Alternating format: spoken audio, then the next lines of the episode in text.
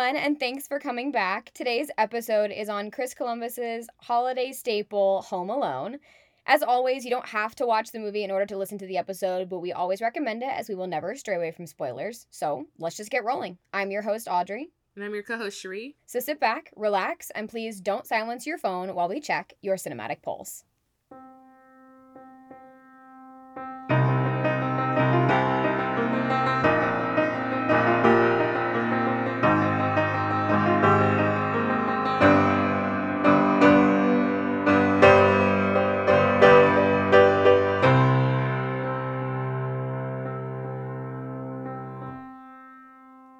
Forget who you are for a second? No. You're Oh, la- you it lag behind lagged, me, man. Bruh, it lagged so much. Like, let me tell you how much it lagged. It literally went, I'm your host, Audrey. And I'm your co-host, Cherie. That's what it sounds like for me. that when I- was the lag. I wait me. when I I wait for you. I say my name, and there's about a three second lag where it's like, so sit back, relax, and I'm I- like, it, that's what it sounds like I for me. I promise. I promise I'm not a moron. And I'm like, I oh know no, you're not. recording. I know you're not. This movie came out in Uh, 1990. Good grief, it's older I than me. know. Um, literally, we're watch. Uh, I had Wes watch it with me last night, and just like the the little things that just reminded me that oh my gosh, this was made in 1990 were Tell me, tell like me why it was the lights. gut punches. The what? The lights. Oh no. I'm Okay, getting- I'm elaborate. gonna, I'm gonna talk about the light. The lights in this film. Some of the sconces are just. you know really I didn't notice this. I'm sorry. I'm done. no, tell me, what are you talking about? Some of the sconces, some of the light sconces in the house are just really hot. Like they're bright. Um, the ones That's on the because outside. a lot of it was on a soundstage. I know, I know, and that's why it, that's exactly correct, and that's why I let it go. I also let it go because I know the that. '90s. Yeah, that that is also the soft filter over the entire film, The entire film. 1985. hmm hmm But but I mean, I feel like that was done to pay homage to the actors that were cast in this movie. Which PSA for everyone wondering, the original correct pronunciation of that word is homage, not homage. It's not like du fromage of cheese. All right, me. Dieter. I'm sorry, it bothers me. I laughed at that all over again when I re-listened to our episode. All over again. I need it on a sweatshirt. Oh, that's that should be our merch. Uh, like, like really though, just a bunch of inside jokes from Cinematic Pulse. That's Mhm. what our merch line should be. I- Oh, but then no one will get it. And be like, "Why does your sweatshirt say deter?" Look Why them dead in the eyes and say, "It's Dieter." All right, let's talk about this movie. Oh, we were talking about the movie. We were were. talking Let's about talk the more about the sconces. Which I was looking at the set for this movie and and they okay, hold on. Rewind. So they did film a good chunk of it at a physical house in Winnetka, Illinois. Mhm. Um and the the house's address is the address that Kevin gives in the movie. Which the is way. crazy. I cannot believe they kept the real Isn't that address. Bananas. To that being me? said, you'd be able to find it anyway if you, you went around that neighborhood enough. It's a real house. It's no different I than uh, mean, the house in Roseanne. yeah. That, that house is like in my hometown, I think. Yeah, and that's just that was one of the things that to me just marked this as very dated as a very dated production because Mhm. nowadays like you would never do that. Never. I didn't mind it though. Like I, honestly, I like that they're like, "Hey, this is a mid, this is a Midwest town. It's Chicago. It feels like it's Chicago. It feels like a Chicago suburb." It really do- I mean it is. It is a, a totally normal Chicago neighborhood. Mm. It's not a set by any means. That is a real house. People own it now. They've turned it into like a museum, I think. Um, but they didn't even use the entirety of the house for filming. They used like that stairway, the front landing, um, and then like the kitchen and dining area. But that Mm. was it. All of the other rooms were um were built on a soundstage. Because they would have to be, because the Yeah. set is a booby trap. Yes, one hundred percent. Yeah, the set literally is a booby trap. That's the whole point of the movie. It's the whole point of the movie. That's the whole point. So, okay, hold on. Quick summary of this film for those of you Mhm. who haven't seen it. Question mark. Uh, oh, we were talking about things that make the that make this movie dated, and I want to go back to that for sure. Okay. Um, okay, summary of this film. Through a series of mishaps, Kevin McAllister accidentally gets left at home when his family leaves for a Christmas vacation to Paris. The result is 103 minutes of holiday hijinks where our main character learns the valuable lessons of bravery, humility, and the importance of family in this Christmas cinematic classic. Yeah. Yeah. Beautiful. And cut. Scene. And cut. Um so we were talking about things that make this movie dated because I wrote down a couple of them. Um, one of them was when Kevin goes to the grocery store to buy his groceries when he runs out of stuff.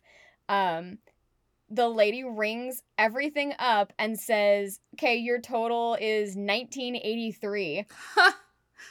and Wes and I both went, huh! 20 bucks for all I that. can't. I That today I would can't. be doubled or tripled. Exactly. That's what I was thinking. I'm like, oh my gosh, it, like based on what he got, based on what he got, you're probably looking at a hundred, a hundred and twenty dollars The depending on fabric softener alone would have been $15 at Exactly. minimum. But that's yeah, also what that makes this thing of Tide. that also makes this dated because no one uses fabric softener anymore. It's a scam. I use fabric softener. It's a scam. It's actually really bad My for you clothes your smell clothes. amazing It's though. really bad for your washer. PSA: Don't buy fabric softener. It's terrible for your washer and it does nothing. Yeah, it's not great for your washer. It gets lots of buildup. You should definitely do rinse cycles. On a complete side note, we had to do a vinegar wash of our dishwasher recently because it got all gunky. Because our Yeah. dishwasher is like 13 years old, but they can't replace it. What So, do you mean they can't replace it? Because I live in an apartment complex and they don't have the budget to replace the whole machine. So, if something breaks, they fix the part until their budget renews next year. Next year, I'm asking for a new washer for my maintenance department for Christmas. Okay. Okay. Um. okay, hold on. Other thing that made this movie super dated was the McAllister family waking up and going, oh, "We slept in," and rushing to the airport. They literally say, "Our flight is in 45 minutes," and they make it. No way. First in Chicago. Want to know? Want to no know way. why? Want to know why they make it? Because TSA doesn't exist in 1990. They also probably didn't go to O'Hare. They probably went to Midway. They went to O'Hare. Want to know how I know they went to O'Hare? They shot it at O'Hare. Get out. Of course, they had to go to uh, they had to go to O'Hare. O'Hare's the international airport. I don't know if Midway's an international airport or not, but yeah, Yeah. 45 minutes? You wouldn't even be let into your gate after 45 minutes or be able to check Well, bags. no. you could. You can't check a bag though, because I No. I made a flight eh, that left in twenty minutes when I got to the airport. Long story: there was an overturned salmon truck and an overturned milk truck, both on I five in Washington salmon? State. I said salmon because this is- story takes place in Washington State. Okay. So there was frozen milk and dead fish on the road, Cute. and it shut down all of I five for four hours. oh my god. So, yeah. I made my flight with 20 minutes to spare. Wow. Uh, that's impressive. Yeah. But I didn't check a bag. I literally and I was TSA pre-check, so I literally ran through Seattle airport and barely made my flight by the literal skin of my teeth. That is very I never want to do that again. It was horrifying. Um so to be in yeah, Seattle so I a few weeks. I right. Um it's actually not a, it's not a bad airport. It's it's pretty navigable. Um compared Side to note. something like O'Hare. Side note, complete side note. But oh no, I was saying I recognize the airport. They really shot those airport scenes at O'Hare International Airport in Chicago. I've been to O'Hare maybe three or four times and I could not recognize it, but that's impressive. I did. I recognized it immediately because oh my gosh, the gate or not the gates, but like the I can't even think of what they're called now. But oh, the concourses. There we go. The concourses at that airport are forever long. And I recognized like the arched ceiling because it 100% really is O'Hare Airport. And that was something that dated it for me too because I'm like, you would not, you would not be able to rent out O'Hare Airport now to film a movie. No way. Absolutely No not. way. No. They have they have like airport sets that you rent out and and have your movie take place at. Or or maybe your local airport that's like super small will let you do it for an enormous amount of money. But not O'Hare. Not, Not anymore. O'Hare. There's, There's no, no way. way. It's one of the it's the busiest this time of year it's the busiest airport in the world. Is it really? Because I, I was gonna say, so. um, I looked that up and I think the the busiest airport is Denver. I at least that might be different this time of year. I would totally buy that. Like Christmas season, I totally buy that? O'Hare's the busiest. of 2021, I saw a TikTok that listed all the planes in and out of O'Hare in November, making it the busiest airport that month in the in the world. I think, if not the world, Oh, definitely go- the country. Going by plane traffic alone, Mhm. okay, I could see that. I don't know about like personnel slash like foot traffic or Oh no That no no! be- I don't know. It, plane traffic alone. Yeah, uh, that really I cool to watch the video of the planes coming in and out. It was really neat to watch that. It'd be so chaotic. What also is crazy to me watching this film, I was pointing out small little minute details. Yes, when they're I love in- small details. they're in first class, I'm like, first class don't look like that no more. nope. As someone who gets on a plane every week, yeah, no, it's pretty small. Nah. Maybe if you're flying Delta. Dude, that's all I've been flying last few weeks is Delta, and those the the they're nice sizes. Like you you don't, have don't get to like go through first class when you board a Delta plane. If you're boarding like a big international Delta flight, they board you in like the middle of the plane and you have to turn left to get into first class. At least Well, that's how it was when I flew to Korea. some of them, yes, depending on the size of the plane. So some of them I walk straight through first class. But yes, t- the the ones I've gotten on this week, yes, first class to the left and economy plus and comfort plus, whatever they're all to the right. You're correct. Mhm. Yeah. Yeah, no, when I usually if I ever bump myself up to first class, it's on like Alaska Airlines and it's um you get free food. That's it. That's it. you get you get free food and two free checked bags. And so if you pay attention enough, it is totally worth it to pay for the first class upgrade because you would have paid for your bags anyway. And you get free food. Huh, that's good to know when I go there in a few weeks. Mm-hmm. I've talked about that before. My um the best omelet, hands down, I've ever had was an in-flight omelet on Alaska Airlines. that seems impossible. Best omelet I've ever had. There was goat cheese in it, Cherie. There was goat You cheese and little tiny roasted purple potatoes. I hope you guys are enjoying this very enthusiastic and enlightening discussion on Home Alone and not yeah, it's airline like travel. sixty percent Home Alone at this point. Hey, it is relevant to the movie. It's relevant because I time of year wondered- too. I wondered when I was watching the movie, I'm like, they did not like how did they do this if they like they could not have rented out O'Hare Airport. They did. They rented out O'Hare Airport for those scenes, but then every time the family, the McAllister family is seen in an airport, it's just O'Hare again. Regard like when they land in Paris, it's just O'Hare again. Um, when Yeah. she flies back and she's in what did they say? Oh, there's Scranton. She lands in Pennsylvania Scranton, when yep. she's in Scranton. It, she's just at O'Hare again. You can see the arches of the concourse in the background. So, Yeah, it's fun. Yeah. fun fact of the day. Good to know. Now I Didn't know that. omelet. I made myself hungry. We were talking about gnocchi before we started recording. Mm, food. I ate I we recorded. Good for you. Good for you. I did not. I am gonna need to eat after we finish recording. I'm currently depending on this coffee to keep my stomach from rumbling. You know, like someone with ADHD. Okay, let's talk about the movie. Let's talk about the movie more. Let's see. Hey, what were your first impressions of this movie? I could not tell you what my first impressions of this film were because I don't remember them.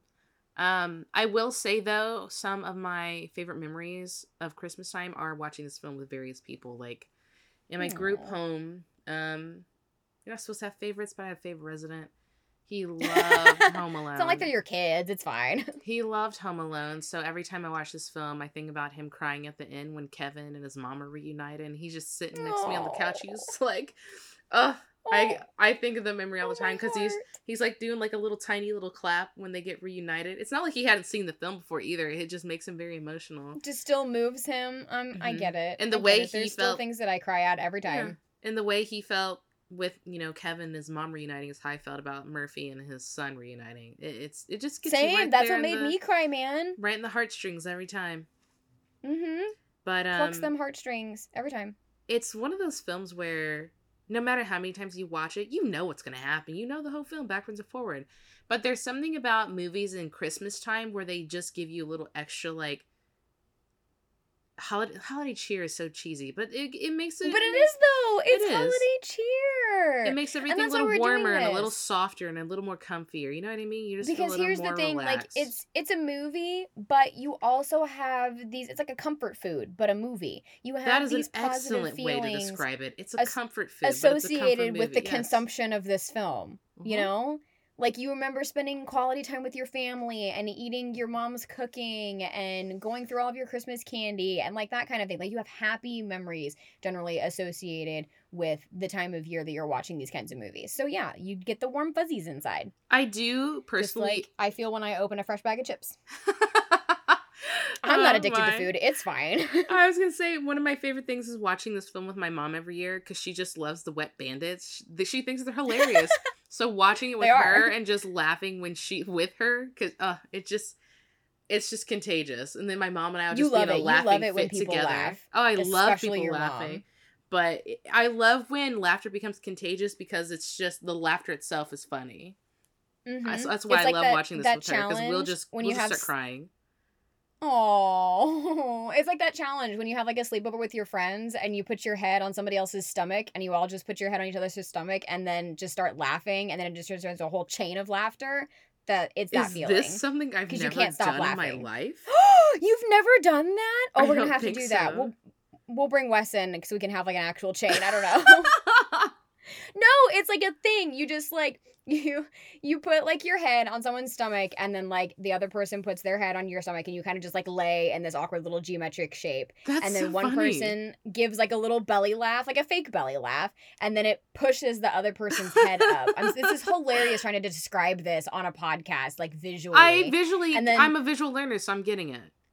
So like then the second person does like another double belly laugh and it pushes the third person's head up and you're supposed to keep going and adding on to the laugh every time even if it's fake but eventually what winds up happening is you all start just dying with like big belly laughter I love and that. i don't know why it's some psychological thing like yawning but it's so funny and we're gonna have to try it and it just makes you happy inside okay, okay. it's like a sleepover staple man i can't believe you've never done this never. let's have a sleepover Let's have a sleepover. Uh, um okay so i'm gonna tell you this don't don't kill me. Um Uh oh. i did not grow up watching home alone. That's okay. i i even asked my mom i texted my mom today because i'm like Cherie's gonna ask if i say this out loud. I'm like mom was i like not allowed to watch home alone as a kid? Why didn't i grow up watching home alone? And she texted me back she's like i don't know i didn't have a problem with it. I don't know why you didn't watch home alone. And i'm like so, well, so you're just un-American. I guess i don't know what happened blame my parents i wasn't even old enough to buy vhs's i was born in 93 I'm not blaming your parents. I will. I blame my mom. My mom didn't let me watch a lot of stuff. Hi, mom. Anytime someone's like, you haven't seen that, my default answer is, I don't know. My mom wouldn't let me watch it when I was a kid. Oh, you're terrible. Which is like, honestly, probably 75% true for most stuff. And then, like, when I got older, I just, like, it had already aged out of when I would have been interested in it or when it came out. And so I just never really had the drive to go back and rewatch all the movies I wouldn't have been allowed to watch as a kid. I, I don't know. I really can't remember the first time I saw this film. I know I had to be a kid, but it, well, I mean, it was again, it's made before those you were born. right. It's still one of those staples where you just it's just part of your life. The same way, you know, any of the Christmas films we watch, any of the Halloween films we watch, anything that is related to something you watch yearly because of a holiday. You know. Mm-hmm. Yeah.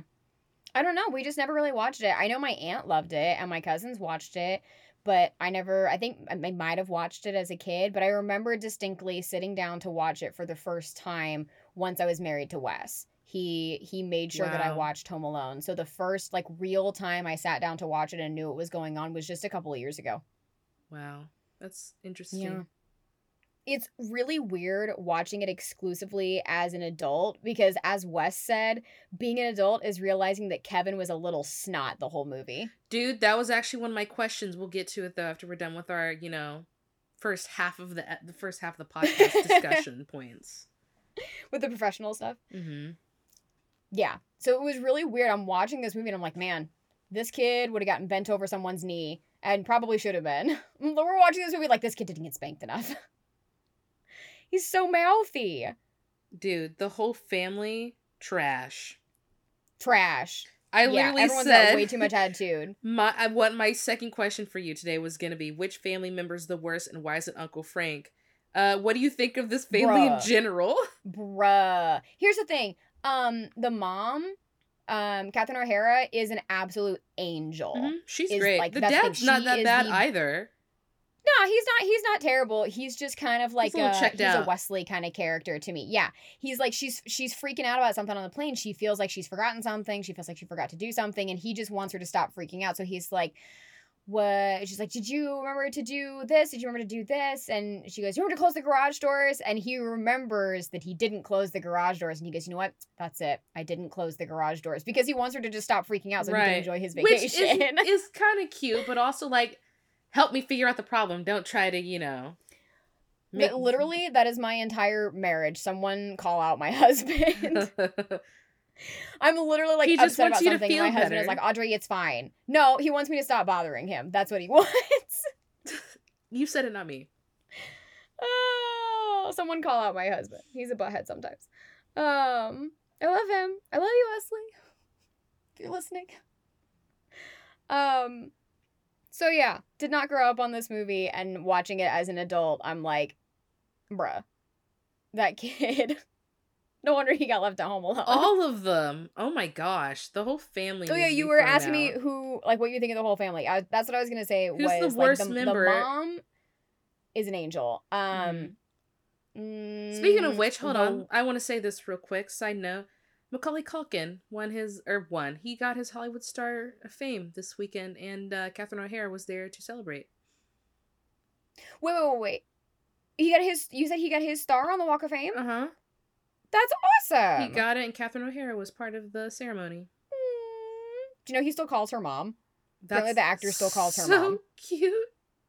Isn't that adorable? I love that. And yeah, sorry, continue. Yeah, I just so wanted to point that out because Um, what a per- perfect timing that we're talking about this film, and he just got his um Hollywood star fame. Mm-hmm. Um, I think probably like the the worst person. I mean, obviously Uncle Frank is terrible, and he's supposed to be written terribly. Right. He's supposed to be written terribly. When he um, said, "If it makes you feel any better, I I've, I left my I reading forgot my glasses." I was glasses. like, the uh the immediate smack smack of the face I would have done. Like, come on. Oh gosh. Like, eh, like it's t- it's almost tongue in it's t- it is tongue in cheek because it's supposed to be written that badly. Mhm. Um, the most realistic character that's that bad, I feel like, is probably Buzz Ugh. because I like he's just like he's the bully older brother who just like never misses an opportunity to make Kevin personally feel bad. If like he I- comes in he comes in being a snot and is like, Did anybody remember to get me an only cheese pizza? And he just turns around and is like, We did, but you weren't fast enough, so we ate it all, doofus. Dude, as a parent, if my kid did that to my little kid, big kid's grounded. Big kid is grounded. Like, why would you go out of your way to make the little sibling miserable? That's horrible. that is that is siblingdom for sure. Except I had the reverse dynamic. My sister kind of wound up being the older sibling, and we did not get along. Even though she's the middle child, she had middle child syndrome. We did not get along growing up. We get along now just fine, obviously because we're adults.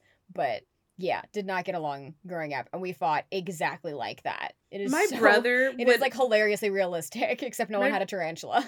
My brothers would occasionally like lick food and stuff, and that's why I'm like oddly territorial of my food and snacks. It's weird. I can't help it. That's such a brother thing. Here's the thing, and I think this is probably what you're missing out on is you didn't have a sister growing up. Mhm. And it's like uh it's it's like I mean I I got I hate to say this, but like we grew up in the 90s. So like it was a very gendered approach to siblingdom, I Mhm. feel like. And so my- like my girls parents- fought like cats and dogs and and boys fought like cats and dogs and they had their own way of picking on each other completely unbearably. But like my brothers would never go to that extreme. Like my parents would correct them or anything like that. Like my oldest brother, he just he he's so much older than us. He wouldn't really do stuff like that. But Aaron, occasionally, he would like. I was like, "You are just the worst," and now he's you are just the sweetest. worst. He's an angel. Aw. My sister just stole my clothes growing up. Thankfully, uh, Is this therapy? Do I need to like bill you? Uh, I mean, you know, I do have a degree, it's true. no, don't charge me. I love you. free of charge for you. I'll buy you a Christmas present. You already did. I did. It hasn't shipped yet though. I've been keeping an eye on it. That's fine. I bought Cherie a Christmas present and I want everyone to ask her what it is. My gets it. mom's like, "When is it coming to my house?" I'm like, "I, I don't know. know. I know I checked on it this morning to see if it had shipped yet because I wanted to make sure to text your mom to let her know it was on its way. That's Because she doesn't want the porch pirates to get it, man. I already had a package stolen this year. I'd be upsetty spaghetti. by by the wet bandits. the wet bandits. They leave. They downgraded from like burgling to just straight up like porch pirating. I'm so glad you said that word. What porch pirating? What Nope, burgling. burgling? Mm-hmm. I had a discussion with a dear friend in high school about the word burgle. She's like, "That's not real." I'm like, "Yeah, it is. It And- is. It is one hundred percent a real word. A real Where do you think burglar she comes believes, from? She believes. Well, we. Sh- I convinced her. It didn't take very long to convince her, but she's like, "I can't believe that's a real word." yeah, well, you can't be a burglar without something to burgle. Are we done with the proper parts of our episode? Can we talk about fun things? Talk about whatever you want, man. Everyone just likes it when we talk about stuff. We're just having like a general cinematic pulse episode, vaguely centered around Home Alone. It'll come up as if you listen, I guess. All right. I've already asked you one question. What you got? Here's my second. If you had been left home alone in the second grade in the same way Kevin was, how would you have responded? Realistically, how would you have responded? Okay, hold on. Let me think about this. Second grade. Oh yeah, he is eight. Um. All right, hold on. Let me think about this. Where was I in second grade? We moved around so much. Okay. Man, in second grade, we were living in Liston. And man, I'd like to say that I would have like figured it out on my own. Um, I think I knew how to make like toaster strudels at that point. So I think I could have like foraged for sustenance. I would not have been able to walk my butt to the corner store or anything, mostly because we didn't have one in Liston at the time. We had a we had the dairy bar. There's a dairy bar in Liston where you can get ice cream, so I could have lived off of ice cream until my family came back. I knew how to get there on my bike. Um Your answer is blowing my mind because it's so very different from what I would say.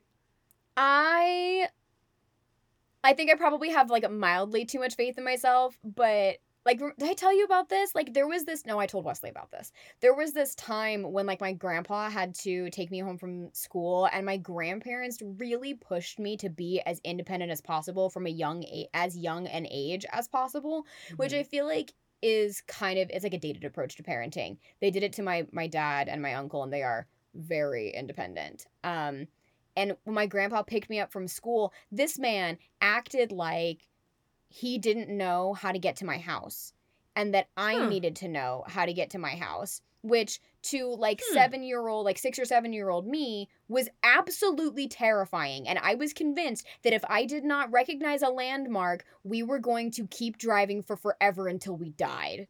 That's fu- okay. Funnily enough, my dad did something similar, but he he what my dad my dad was such like he education was such a big deal to him. He would teach he taught me everything.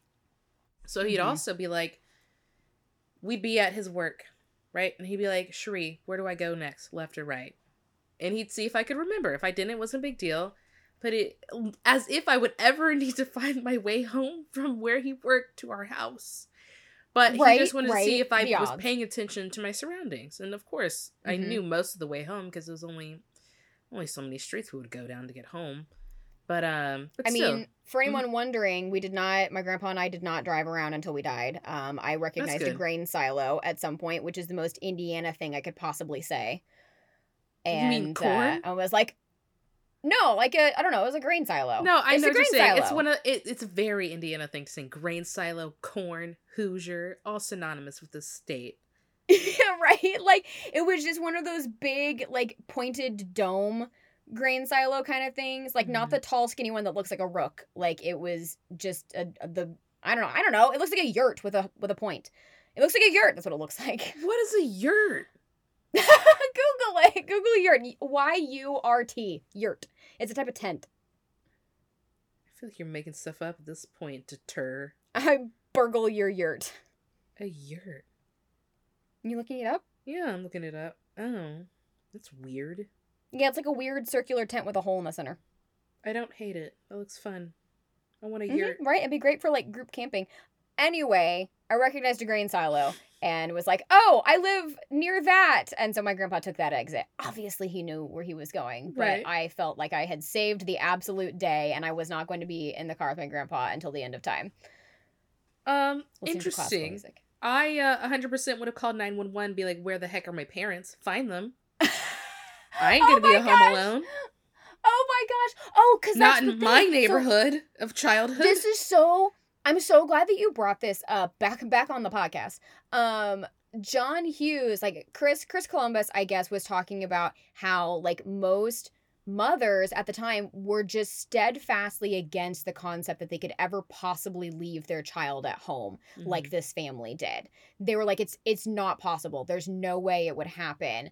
Um and and so John Hughes who wrote the the this movie went out of his way to fill every gap and close every loophole to make this story seem as plausible as you could possibly make it under the circumstances. And that was one of the things that I noticed is that the phone lines get knocked out mm-hmm. and they literally tell the mom as she's leaving, like, hey, the phone lines are still down. They're going to be down for a couple of days. Right. And she's like, it's fine. We're going to Paris. But then, like, that's why Kevin can't call 911 or anything because the phones are down.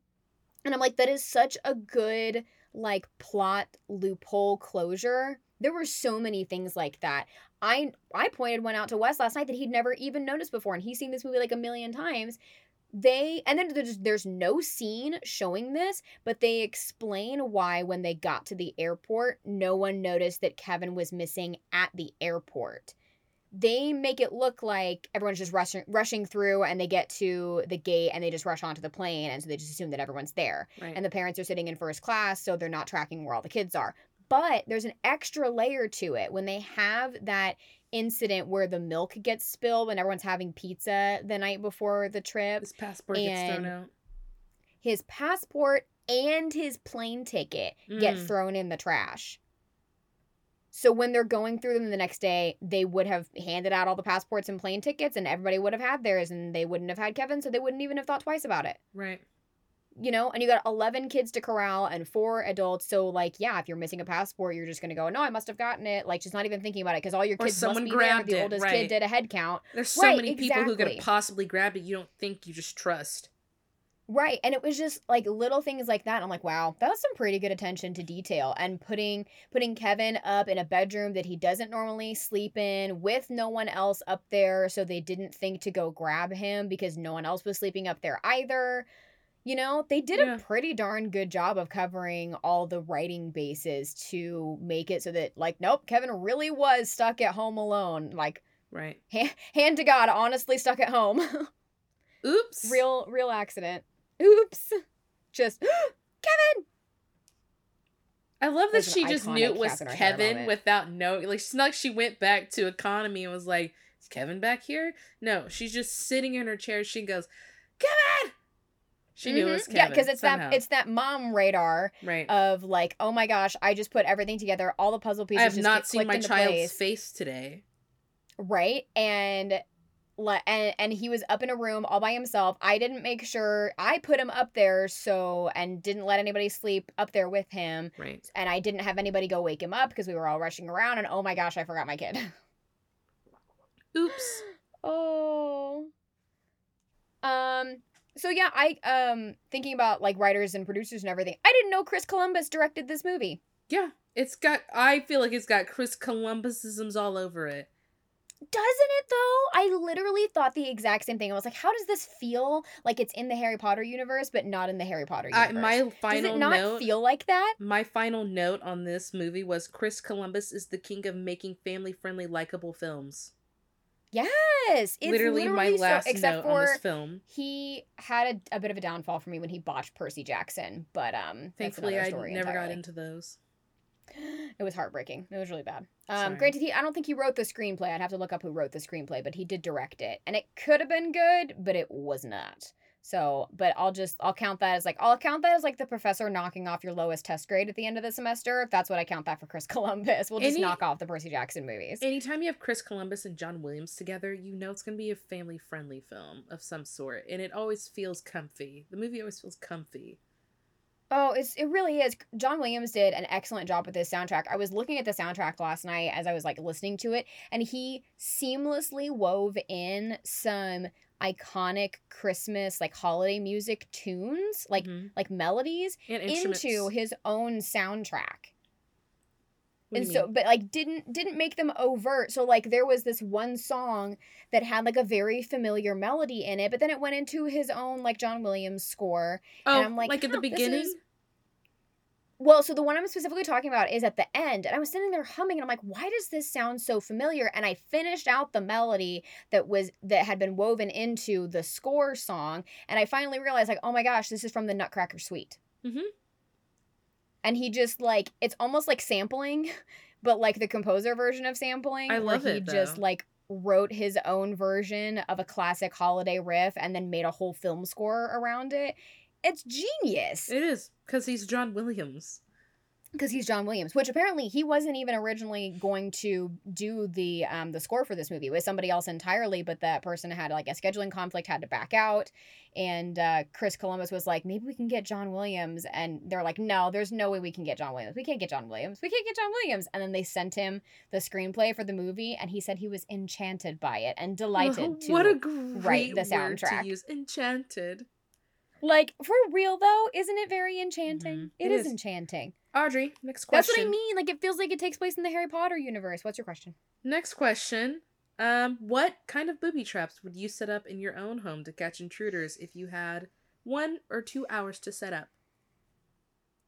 Okay, so I'm thinking about this in Because Kevin had exactly of- one hour. He had stuff in his house, but he had an hour to set up. Okay, so I'm thinking about this in context of my my current house. So first thing I would do is lay out all of our dog toys that still have squeakers in them okay. cuz I would always hear them coming. That'd be my little alarm bell. Mhm. Um, the second one is less family friendly. Um, there's a a trick that I saw Bruce Willis do. So clearly this must be 100% infallible. I saw Bruce Willis do this in in Red, where he puts um some bullets in a frying pan and turns on the stove. Um, which I believe this is correct. If you superheat bullets, they will fire. I'll have to double check this, but I would 100% do that just to have them fire and scare off my intruders, but they'd have to be 22s. Otherwise, they would totally go through the walls and the floor and hurt people in other apartments because I live in an apartment complex and bullets go through walls. Yeah, so those would be my first two things. Um, and other than that, nobody ever try to walk through my door because they will get unalived real quickly after they step on the dog toys. You'll hear them coming. Squeak. Uh-huh. I'll hear I'll hear them coming. Yeah, exactly. Those would be the booby traps that I set. And then there'd be no more booby traps. There would just be no more burglars. I um, the end. What would you do? I'd get a frying pan and put a lot of hot oil in it. Ooh, there you go. Just burn them with hot coffee. grease. I'm not gonna be nice about it.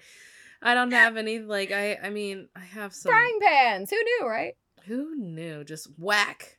It also makes me Mhm. think of um Diary of a Mad Black Woman. So if anyone gets the grits joke, that also came to mind. Um, Oh, I've never seen it. it's so funny. But um, was it Diary of a Mad Black Woman or is that a different movie? Hmm. I've never seen it. That might have been a different. movie- That was a whatever- diff. I know. I think it's a different. Tyler Perry film. I don't think it's that one. It's um, it's a different one. I can't remember which one it is though. That being uh, Tyler said, Perry films are criminally underwatched in my household. I have not seen a lot of them. they're hardly funny. The plays are funny too. Um, know. But I. I would uh if I had two hours to prepare, first I'd go to the store, buy some cool things like fireworks or some something like that. No, The that. fireworks Pi- is great. Can't do that. That's definitely um not up to code in an I- complex. Which reminds me, I would totally spend my time doing that thing where you say, I, I I- the the Amazon Echo's name. I'm not gonna say it, so I don't set off everyone's Amazon Echo.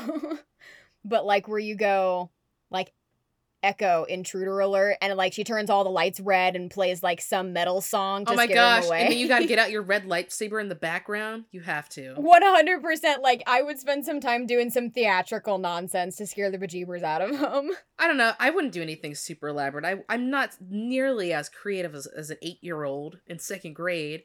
I would That's just. the thing, man. You got nothing but imagination when you're eight years old. You got two hours before your intruders come, as if you couldn't call the cops in that time.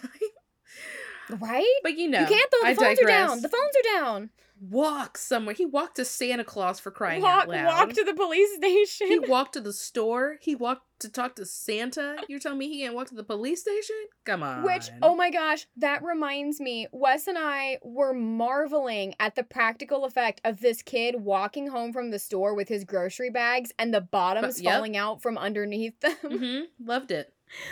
We were going, we're watching that and we're like, how did they do that? How did they time that? How did they You do that know? practical effect? Because it was hilarious. Please tell me I've been spiraling about it and I haven't got a chance no, to no. look it up. You want to believe the most the most unbelievable thing about this film was to me? Hear me Please out. tell me. Kevin says he doesn't know what to pack, right? He's like, I don't know what to pack in a suitcase. Well, yeah, because his mom would always pack his suitcase for no, him. Audrey, hear me out. Why does this kid, kid dress better than me? You're gonna sit there and tell me he don't know a pack, and he's wearing button ups under these nice sweaters and khakis? Get out.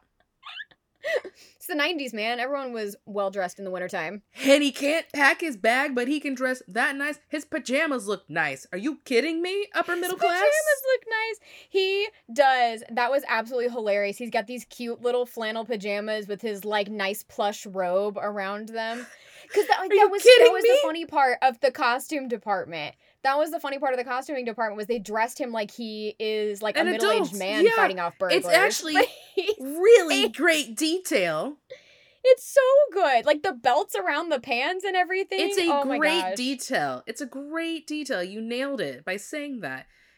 It's Mhm. obviously on purpose because I sat there the whole film and was like, why? He knows how to. He dresses better than me. Why? Well, this man is creative. He literally goes shopping by himself. He went to the store. He got fabric softener.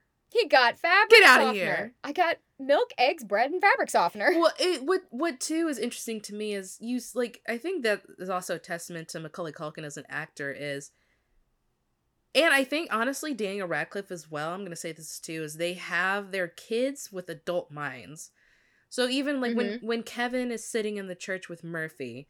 That almost feels like a discussion between adults. That's not something a kid would talk to you about. It gives you the idea that Kevin is an old soul, old soul. And I feel the same Which- way when we get into the second film of Home Alone 2. It kind of continues. He he's a big brained eight year old. Mm-hmm. Um, it's interesting that you say that because I think I agree with you. It is a testament to Macaulay Culkin as an actor because Joe Pesci said made the same comment about Macaulay Culkin and working with him, and he said that um this kid he's like that's that's not a, a nine year old because he was nine at the time of filming he's like that's Mhm. not a nine year old kid like that is a middle aged man in a nine year old's body like he really Yeah. was just like a grown up kind of kid Yeah. and that's how he talked and that's how he related to people and i think that they translated that into the character very well and that he was probably Oh, yeah. very well casted to fit the role 100% agree. 100%. We're, how are we at 48 minutes i feel like we've talked about nothing uh, because that's okay. Okay, next question. Because I have, um because I have one more.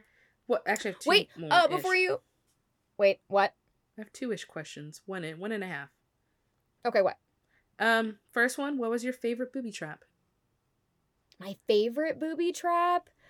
Ugh. Okay, so this is so dumb. This is so like how how weak my constitution has become as an adult. There are some that really made me like a little bit like not nauseated, but a little bit like skin crawly. Mhm. Um like the the M burned into Joe Pesci's hand on the doorknob. Mhm. Like that I don't like hand horror. I don't like the hand burning scene How in Indiana Jones either it is like a weird thing for me and i don't like it and it like that one just gave me the willies um same with like the nail on the stairs That's the one for me too. um a quiet place Any? it was like the same thing the same shot and everything and like i i didn't even watch it i knew it was coming and i was like no and i covered my eyes any kind of foot injury makes my skin crawl just because I've had one of my own.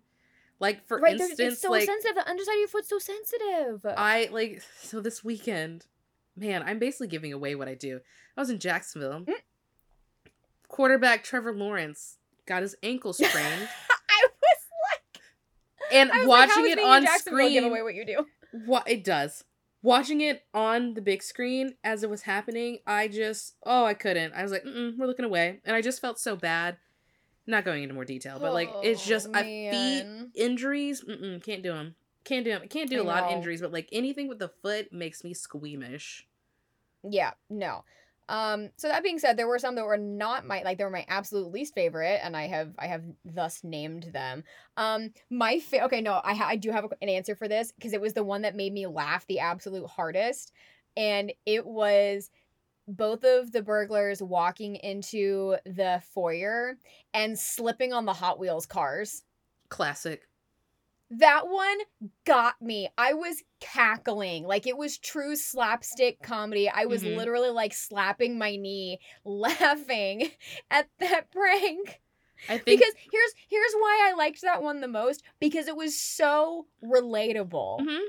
It was so relatable because like we've I feel like that was so realistic, especially having grown up with like my brother like Hot Wheels cars. I like Hot Wheels cars. My cousin had a whole collection of Hot Wheels cars, and they were just always everywhere, and so you were always going to step on one. So it was so like stepping- completely relatable. they're honestly like, just as bad as stepping on a Lego.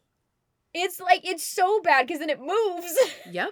oh, so that was my favorite prank was the Hot Wheels cars. What was yours? Um, I would say the nail, as much as I hate it, is very clever, especially if you can't see it in the dark. Um, but I think my favorite for some reason is always when uh what's I don't even know what the the wet bandits names are. Marv and hold on. Marv is the tall guy. Marv, that's the one I need to know. Marv, Okay. when he Look up the other steps inside the house into the through the window and steps on all the ornaments. I don't know why that one. I'm just like, why wouldn't you look down first? But they're dumb. They're stupid. Loves that one too. It's like, and it's also because of like the force that he stamps his Yes! feet down onto those ornaments. He just fully like, just full flat footed all those ornaments like oh my god and you know ornaments in the 90s were made of glass because we were dumb Mhm. So I'm watching that and I'm like that like the for the practical effect I'm like that's got to be sugar glass. but it's that gotta could be still sugar really glass, hurt And so, well, no, they make it so like it's an old cowboy trick that they did for like old westerns. They make that kind of stuff out of sugar glass, and it's it, it like you, you could throw your whole body through it. That's how they threw people through windows. Oh, I know. Old cowboy. but movies, even if the the piece doesn't break the pieces could still break in a way that hurts that's what i'm trying to say Mm, okay, I can I can understand that. You know I don't I know. I'm mean? gonna have to do some more It's- research on it's sugar glass. it would still hurt a little bit That was like that's what made me think of the dog toys thing was was Kevin putting the ornaments down and I'm like, well, I don't want to sacrifice my Harry Potter ornaments, so dog toys it is. um my last question for you is as per usual what's your favorite line or scene Mm, my favorite scene. My favorite scene is like the realist scene in the movie, and it's Kevin and his neighbor, like old man Marley, at the church. murphy Murphy. Was it Murphy or Marley? Hold on. murphy No, Murphy is the neighbor. Murphy's the neighbor's house. That's the little kid who comes over and they mistake for Kevin. I'm looking Oh. at IMDb right now, and it says his name is Marley. Well i messed that up the whole time. My bad. Marley. His name is well, because there Murphy. somebody named Murphy when he gives the address for his, he gives his neighbor's address, and it's the Murphy's the- house. is Mur- hmm? is murphy the burglar? No, that's Marv, and then the other, and Joe Pesci's character's name is Harry, harry thank you. Which they totally gave like 101 Dalmatian burglar vibes. Do they not? yeah they do they definitely definitely definitely do I love 101 Dalmatians. Um, I had a question for you. And this is a writing question because I get to the end of this movie and I like I was in I was in tears at the end of this Mhm. movie seeing his other neighbor like get to reconcile with his family and his family comes over for Christmas and they have presents with them by the way they like i don't know it just makes you wonder like okay did they reconcile and like frantically go bring like buy presents to were bring they like hoping to his house for christmas or did they have them? Did they have them and and maybe hope? And probably if we're being honest here i bet the wife had them because wives think Mhm. like that. Yeah. They're prepared and they're like you know what? I'm gonna get a present for him just in case so we can be prepared and if not like i'll do the sad thing and i'll return it but i'm gonna have them. I'm gonna have them just in case. Right and it just made my heart so warm. And so I'm watching this movie because I'm thinking about like what is the overarching plot of this movie? What is the point of this movie? Because and all of this is prefacing a question, I promise. Um because Kevin's character Kevin's character, I feel like learns he learns some stuff. He learns how to be independent, but that wasn't his problem to begin with. His problem was what he mentioned when he was in the church. He's like, I've been kind of a pain recently. Um, but there's not any resolution on that when his family comes home. And also, like his Right. family, as far as we know in the movie, has no idea of everything that he's been through. He cleans come home, they're like- the whole house. He cleans yeah, exactly. They have no idea. And I mean, like, they'll probably eventually find out because a police report was filed at their residence and the police are going to come to follow up, obviously. But No, the Like- police didn't come to his residence. They were across the street. yeah, they did. They came to. Oh, you're right. He gave them a he gave them the Murphy address. He gave them the neighbor's address because that's where he winds up. He like zip lines out of 'Cause his they house go to and then Florida. goes to the Murphy's house. Yeah, The Murphy So, the Murphy boys yeah, so, family go to like, Florida. His parents like may well never know, and I've never seen the sequels, so I don't know if they ever do find out. But like they have no reason to ever know what he's been through. So this family gets home to basically the same little snot kid that they left behind, as far as they the know. floor. And right. And then basically like the only thing they say is like, "Hey Kev, pretty cool of you not to burn the house down while we were gone." That's it. That's the That's only it. resolution. It bothers That's me too. it. Right. So, so I'm glad that you noticed that because then I'm like, okay, so if there's no character resolution there, where is there character revolu- resolution in this movie? And it's with the neighbor, old man Marley. Mhm. And so, my question is is this movie really just secretly about the old man neighbor, but as told through the eyes of Kevin, like a la Great Gatsby? I don't think so. There's not enough of him in this film. I want you to say yes. I'm giving you my opinion and you can tell me yours. Dieter. Um Uh I I like the touch of Marley because he's showing you Marley is there to show Kevin why family is important despite the anger and despite you know the differences and hmm I will say as far as family goes there are times where you have to protect your peace and your love and you you absolutely if you have to distance yourself from family or friends that do not bring you love and peace that's totally One hundred fine. percent. but if But that you- wasn't what happened in this movie. They Right. had a fight with each other and have just been too stubborn to reconcile ever since. or talk it out right right right Yeah. right and so depending but i think you know marley is there to show kevin like okay he's there to kind of be the voice of reason for kevin and yes i think you know obviously the film ends on marley's resolution which is wonderful but then the whole movie's about kevin but he he does come he does come to a sort of resolution at least with his mom like okay i love my mom Mhm. my mom is fair because he was he was awful the to worst her to her. for no reason. I mean, there was a point when he like she she's hauling him upstairs and she goes, "Get upstairs," and he goes, "I am upstairs, dummy." I'm like, Oh. "Ooh, if that had been my kid, corporal punishment." Uh-uh, Corporal no, I would have been no, like, try again. No, no child of mine talking to me like that. Mm-mm, no. and yet I, and yet if And I, that's what she does. yeah, yeah, yeah. She stays so calm, like Mother of the Year award to this woman. How many kids she got? Four. She's got to be I think there's a three. there's no. I think she's got five because he says all of their names at the end. He says all of their names at the end. I think there's like five or six of them or something. like some there's a lot of kids because there's there's eleven total that go eleven kids Yeah. total that go on the trip. It's a lot of babies. So she has a lot of children. All right. Well, what's your answer so on that then? children. What's your answer? I'd like to think that yeah, like the movie is secretly just about Marley as told through Kevin's eyes.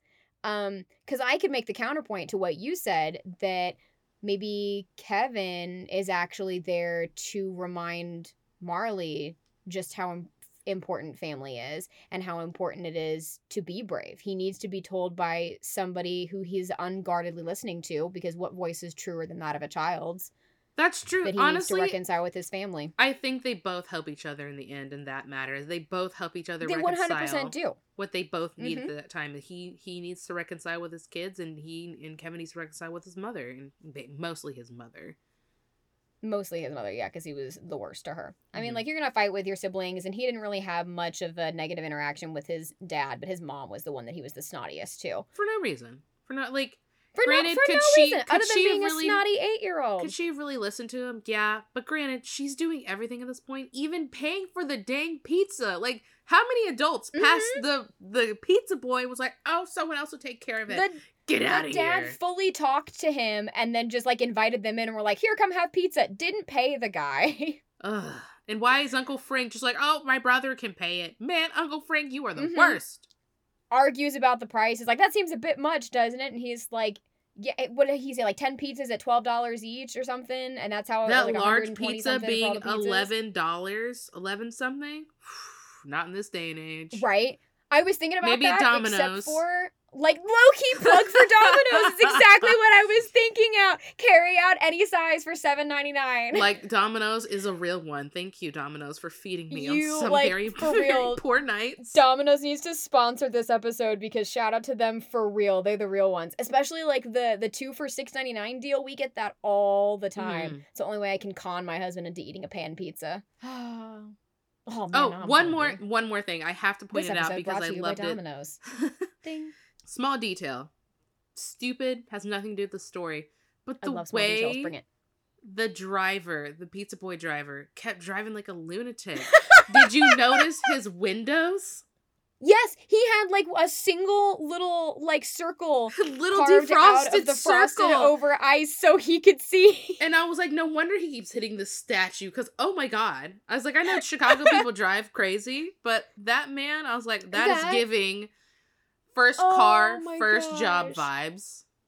Right, driving like some old beat up Volkswagen Rabbit Mhm. to his pizza delivery job. Oh my gosh, that cracked me up so That was my much. I thought that was so film. Him him running over the little like statue every single time got like I was dying. I don't know why I found that so funny. It's just like traditional slapstick comedy. And I love old school slapstick comedy when it's done right. It's absolutely hilarious.